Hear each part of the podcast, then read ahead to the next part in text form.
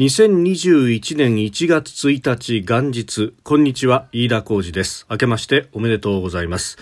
お聞きの飯田浩司ザデイリーニュースでは私飯田が取材や事実をもとに日々のニュースを読み解いてまいります。今年も一緒に希望を見出しましょう。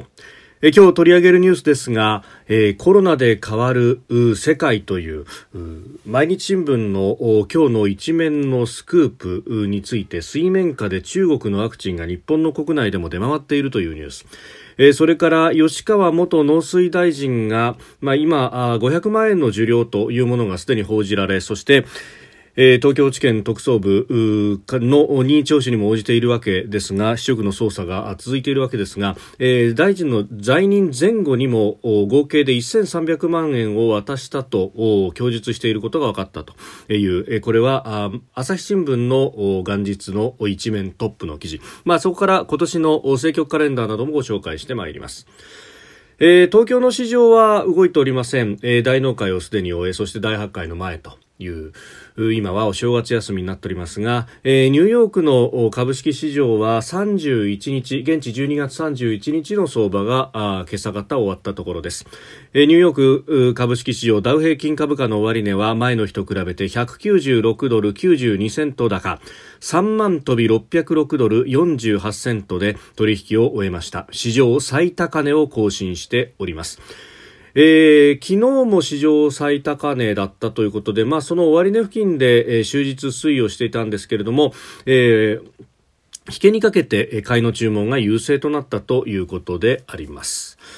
えー、ワクチンのね、普及への期待などなどというところで、えー、値を上げたということでありました。えー、さて、まあ、あの、元日の紙面、一面というものは、あ各紙、渾身の、まあ、スクープを出してくるというようなことがあって、まあ、これは、あの、有名な話ですけれども、1995年の1月1日、元日の読売新聞の一面は、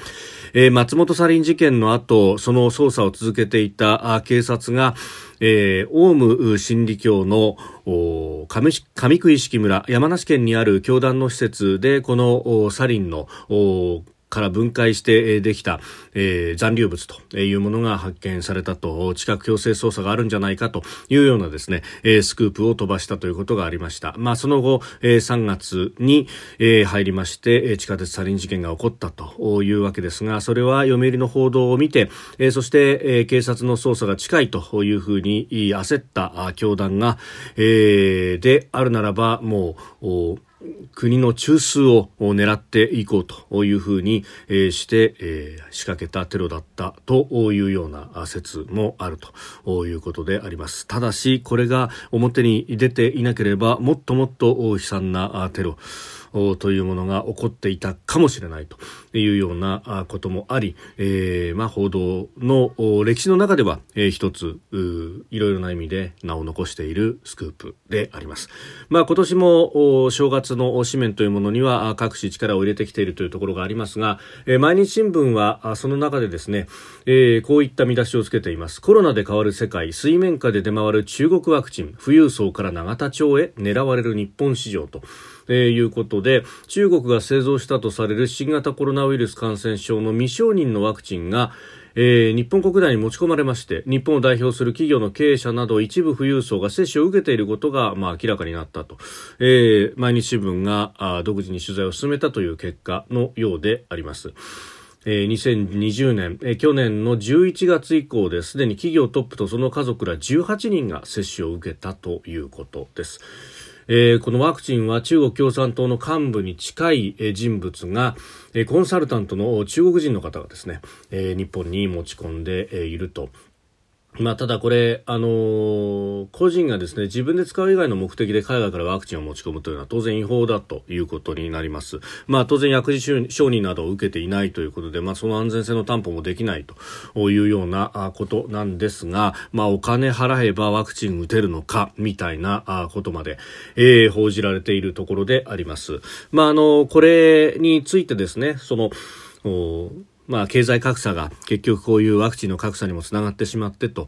いうより分断が進むんではないかというような、まあ、社会的な分析もありますし、まあ、そして、えーネット上などで、えー、の様々な批判など反応も展開されてますけれども、まあ、まずはあのお医者さんたちはあツイッターなどでですね、えー、純粋にこれ驚いたと、えー、そして、まあ、あのワクチンには、えー、もちろんえー、そのね、え病気を抑え込むというようなあ力があって、これは人類の英知の結晶であることは間違いないんですけれども、一方で副反応というものがあり、えー、さらに薬害という問題とも、まあ、日本は、まあ、日本も含め各国ですが、あの、歴史的にも格闘してきたという事実があると、そこには、えー、その過程で、えー、犠牲となった方々もいらっしゃるというようなですね、えー、ことも紹介をされていたりとか、例えばサリドマイドという単語であるとかですね、えー、いろいろなものが出てくるわけですが、あのまあ、この未承認で、えー、と、いうことになると、まあ、純粋に、いや、勇気があるなと。これはあの、中国の技術云々とかそういうような、あの、話ではなく、えー、リスクというものをちゃんと測っているのかというようなですね、えー、ツイートなども見かけられました。まさにそのリスクとリターンの部分だと思うんですが、あの、ね、えー、これをその新自由主義の季節であるとお金を持ってる人はワクチンを優先的にこうやって接種できるんだというようなですね、まあ、社会分断に対しての批判というものも確かに、まあ、あの一面として見ればあ言えるのかもしれないんですが私それ以上にですねこのおニュースの深刻だなと思うところはその科学的なあの知見であるとか、えー、そういう正しくこの病気を恐れていくというようなやっぱり視点、えーまあ、科学が風評に負けるなんていう言葉もよく言われますけれどもなんというかですね、この科学的なあの思考の仕方というものが日本にはやっぱり根付いていないところが大きいのかなと。えー、結局これはその緊急事態宣言を出せば感染がよもう即座に抑制ができるんだであるとか、えー、あるいは GoTo トラベルをやめれば、えー、感染が即座に抑制できるんだとかですね、まあそういった類のその科学的な根拠のない、えー、クリアカットな言説に、えー、とにかく飛びついていってしまうということの、まあ裏返しの部分もあるんじゃないかと。まあ、このワクチンが効くか効かないかは、あの、正直な話わかりません。え中国では確かに承認を受けていて、そしてたくさんの人が接種をされているということもありますんで、効く可能性は、まあ、まあまああるんではないかと思うんですが、他方ですね、この、えー、ワクチンは日本では承認がまだ全くなされていないと、そのプロセスにも載っていないという、この、まあ、ある意味、海のものとも山のものともわからないと。えー、ですから、まあ、あの、リスクの蓋然性は非常に高いんでははないかということが冷静に見ればわかるんですけれども、ただもうワクチンというもののその単語にパクッと食いついてしまうようなですね、え、えー態度というのは、なんというか、その、PCR 検査をすればいい、GoTo をやめればいい、緊急事態宣言を出せばいいというような、あの、クリアカットの言説に飛びつくのと全く変わらない態度ではないかというふうにも思います。まあ、あのおののですね、えー、各界の、まあ、その、大手、えー、企業の社長さんであるとか、一部の富裕層、だということなので、ええー、まあそういった知識、知見というものが全くないということはないんだろうと思うんですけれども、まあ、あのこういうものに一足飛びに飛びつくというような、まあ、人が出てくるというのは、まあ、この科学的なリテラシーというものの部分なんだろうなということは非常に切実に思うところでありますし、えそれによってまた世論が右へ左へということを今年も繰り返していくのかなと思うと、えちょっと暗淡たる気もいたします。まあ、いずれにせよですね、そういったこう議論にまで行く、あるいはこのワクチンというものの、まあ、メリットとリスクというものが正しく理解していく過程において、え、こういうニュースが出てくると、え、一部事例であると。いうことであればあいいんですけれども、まあ、これがですね何かこうえー、政府批判などとこう結びついてい、えー、って、えー、結局金持ちはワクチン打てるのかみたいな批判に行くっていうのはかえってそのことの本質をこれも見誤らせてしまうのではないかなということも思うところであります。えー、さて、そして、あの、同じく今日の一面トップ、朝日新聞はですね、吉川元農林水産大臣が1800万円を合計で受領したんではないかということを一面トップに掲げていました。えー、農林水産大臣をなさっていた在任中に、えー、鶏卵生産販売大手の秋田フーズという会社の前の代表の方から、えー、合計で500万円を受領した疑いがあるという事件、えー、東京地検特捜部が捜査を進めていて、この吉川氏ご本人についても任意の事情聴取が行行われておりました。で、えー、年末に行われたこの任意の事情聴取の中で、えー、在任中の500万以外にも、えー、その前後に1300万円を渡していたと。いうふうに、まあ、その前代表の方がですね、えー、任意聴取に対して供述していることが分かったということであります。まあ、そうすると、都合1800万ということになってくるわけでありますが、まあ、これ、あの1月18日からですね、えー、通常国会が開かれるというふうに言われております。で、まあ、ここ、通常国会の中で、えー、野党側は、まあ、この事件と、いうものも、まあ、きちんとした説明を求めるという姿勢におそらくはなるんだろうと思います。まあ、あの1月の通常国会、まあ、ここはまず第3次補正予算案、そして、えー、2021年度本予算というものの、まあ、審議が目玉になってくるというところなんですが、特にこの第3次補正に関しては、えー、コロナで傷んだ経済をなんとか支えるということで、まあ、真水で30兆円と、えー、全体の経済対策のパッケージでは、えー、言われてますんで、まあ、これは、えー、政権側、与党としては一刻も早く成立させたいと。まあそうでないと、まあ予算が切れてしまって、えー資金繰り援助であるとか、まあそういったところ、すでに中小企業は向けで、3次補正までで合わせて18兆余りが出ているというふうに言われておりますが、まあこの辺の執行に支障をきたしてしまうと、まあ1日資金繰りが、あの、続かないだけでも、えー、廃業だとか、あるいは倒産というふうになってしまうような企業も、まあこの脆弱な、えー、経済環境においては、えー、恐れがないということは全く言えませんので、えー、そして、まあ今後、1月、2月、3月、と、えー、これから、まあ、社会に出ていく人たち、学生さんであったりとか、あるいは今働いてらっしゃる方の雇用調整助成金等々、えー、支援というものをまた続けていかないと、えー、仮にこれ今後ね、あの、ワクチンが広まって、そして正常な経済の状態が戻ってきたとしても、その時に、あの、もともとあった企業が潰れてしまったということになると、そこにあった大量のノウハウであるとか、えー、人的蓄積というようなものが、失われてしまった中では、経済を再起動するにもなかなかジャンプアップしていかないということがありますんで、ここは何としても早く予算を通したいという与党。一方で野党は、まあ、ここが野党といっても、まあ、立憲民主、国民民主、共産党、それから維新等々と、まあ、あの、おのおのスタンスは違うのかもしれませんけれども、まあ、第一党であるところの立憲民主党であるとか、あるいは、え共産党というところは、まあ、徹底的に与党、政府を追及していくんだという姿勢を崩しておりませんので、まあ、そのあたりでこの吉川さんの問題、えー、それから、えー、安倍前総理の、まあ、桜を見る会前夜祭について、もうこれはあの、市職の、お捜査というものは不起訴になったそして会見が行われたということではあったんですけれども、まあ、おそらく国会で追及しようと、まあ、当時官房長官だった菅さん、えー、総理の責任というものまで、えー、やろうとしてくるなどなどで、ええー、伸ばしていこうとういう姿勢になるんだろうと思います。えー、そして2月に入りますと、えー、今度はですね、河合克行氏の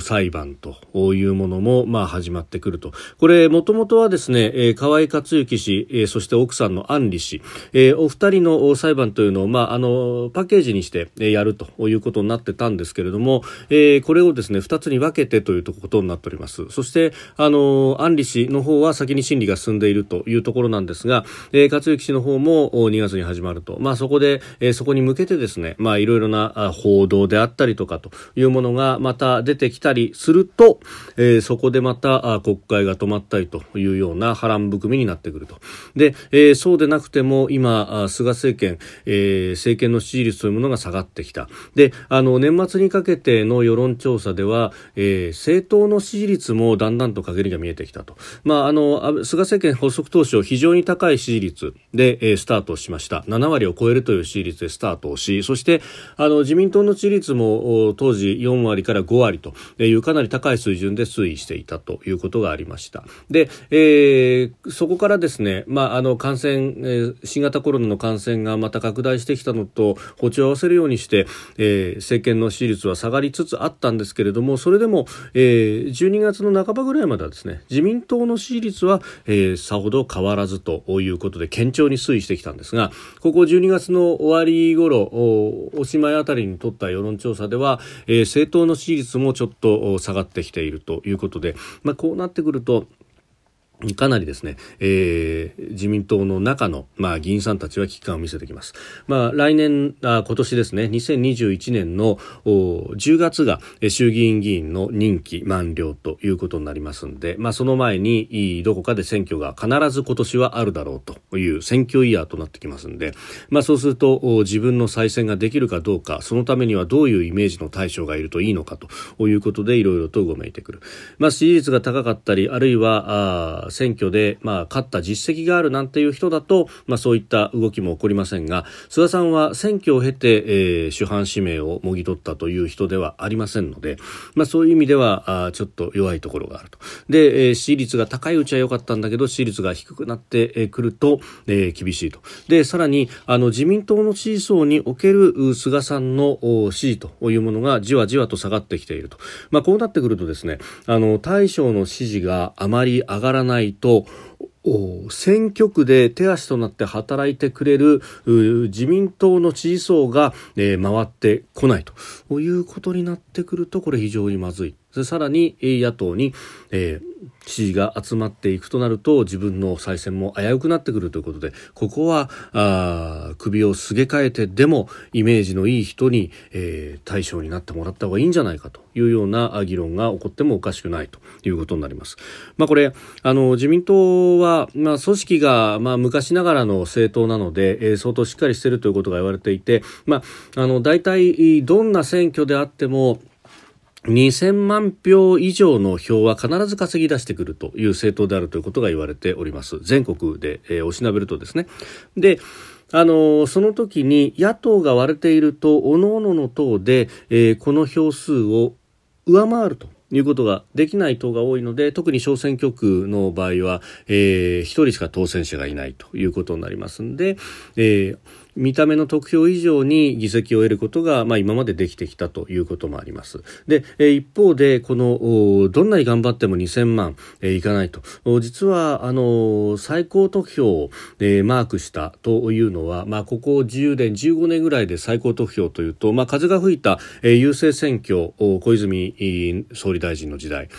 もすごかったんですけれども実は政権から滑り降りた2009年の選挙というのもですね、えー、そこのあたりの直近というか、えー、政権を再奪取した安倍、えー、さんの時代よりも得票は多くて確か2500万票余りを取っていたと。ところがあの時は民主党に風が吹いて民主党3000万票余りを取ってきたんで一気に、えー、議会の様相がガラッと変わったという歴史があります。あのことほどさようにですね自民党は、まあ、あの逆風が不幸が順風満帆であろうが、えー、2000万票強を叩き出す政党ではあると。ただ逆風の場合に他のところに風が吹いてそして、えー、そこがですね一致団結をするような形で票が集まると、えー、太刀打ちができないと。まあ、あの直近一番危機感を抱いたというのはあの希望の党ができた当初、えー、小池さんの旋風小池百合子さんの、えー、旋風があ吹いた時にですねあの排除発言がなければ、えー、かなり苦戦を強いられていたであろうというようなことあの当時総理官邸それから自民党内相当な、え、危機感で、え、動いていたというようなことがあったようであります。まあ、この辺のこう支持率と鑑みながらの政局というものが、えー、残念ながらここ今年1年は、えー、焦点となってきて、まあ、政策の話というのが少し、えー、後ろに引いていくのかなと、まあ、ところがコロナウイルスそして、えー、外交安全保障で考えるとアメリカはあこの後政権交代をしていくのかというところ、えー、1月のもうまさに来週の頭ですね、えー、ジョージア州で2つの追加の選挙が行われて上院の2つの議席が確定をするということになります。えー、今が、えー、民主党が48、えー、共和党が50という議席になってますんで、まあ、共和党側は1議席でも取れば、2つのうち1つでも取ればですね、えー多数党を上院で維持することができると、まあ、そうするとねじれ国会ということになるんですが、えー、民主党が仮に2つ議席を取ると50対50となって最後決選投票は、えー、上院の議長、えー、これはあの副大統領が兼ねるということになってますんで、まあ、このままバイデン氏が就任ということになればカマラ・ハリス氏と、えー、彼女が一票を投じて、えー、そして、民主党の主導という形で、えー、上院が動いていくということになる。まあそうすると、まあ、バイデンさんの、まあある意味、思うようにですね、え、えー、閣僚の人事であるとか予算も通すことができるということになります。まあ、ただ、そうなってくると、今度は、あの、民主党党内の左派が、えー、通る環境なのにどうして俺たちの主張を入れないのだというようなことになってきますんで、まあ、そうすると、環境に対する予算であるとか、あるいは安全保障も、えー、そんな外に向かってやってるよりも、内側をきれいにする方が先じゃないかと、えー、経済対策ガンガンやれというようなことになってくると、まあ、日本としては、まあ、アメリカがあコミットをして、えー、来るかどうか、でここがあポイント鍵になっていくであろうということであります、えー、それからここでも去年の年末もうお伝えしましたけれども、えー、ヨーロッパはあの中国との間で、えー、投資協定というものを、まあ、大筋合意をしたということがありました、まあ、あのバイデンさんはあ中国とはある程度対峙していくというような安全保障に対する演説を年末に打ったわけですがその直後に、えー、まあ、ドイツが主導であろうというふうにされていますけれども EU は中国との間で投資協定を結んでいくという形になりました。去年の下半期はドイツが EU の議長国でもあったということで、まあ、そのギリギリのところで中国に対してすり寄っていったということ、まあ、これは逆に言うとですねヨーロッパから見るとアメリカはトランプ政権からバイデン政権に代わってヨーロッパとの関係性を重視してくるであろうと逆に言うとヨーロッパから見るとアメリカに対して足元を見ることができるんだから先に中国と投資協定を、ええ、締結したところでバイデンは何も言ってこないだろうというようなこともあるのかもしれないと。まあそうすると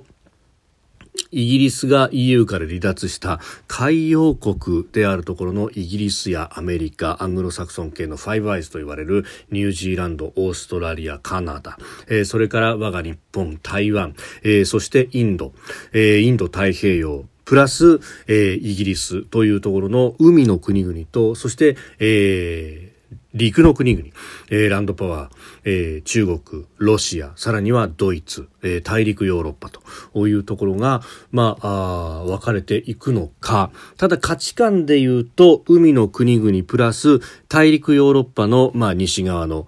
国々というのも自由で開かれた民主主義というものを重視して、人権というものを非常に重視してますんで、まあ、そういうところで、まあ、ヨーロッパがどうこれから転んでいくのかというのも、まあ、ポイントとなるし、日本としては、海の国々の連携というもの、そして、え歴史を紐解くと、え陸の国々へコミットしすぎると、えかつても痛い目に遭い続けてきたという歴史もありますので、ここは自由で開かれたインド太平洋というスタンスをきちっと維持しながら、えやっていく必要があるんではないかと思います。えー、今年が皆さんにとって良い年でありますように、えー、今年1年もよろしくお願いいたします。飯田浩司ザデイリーニュース。今年も月曜から金曜までの夕方から夜にかけてポッドキャストで配信してまいります。番組ニュースに関してのご意見や感想飯田 TDN アットマーク gmail.com までお送りください、えー、そしてジャパンポッドキャストアワーズ2021、えー、こちらにですね、私どもの番組も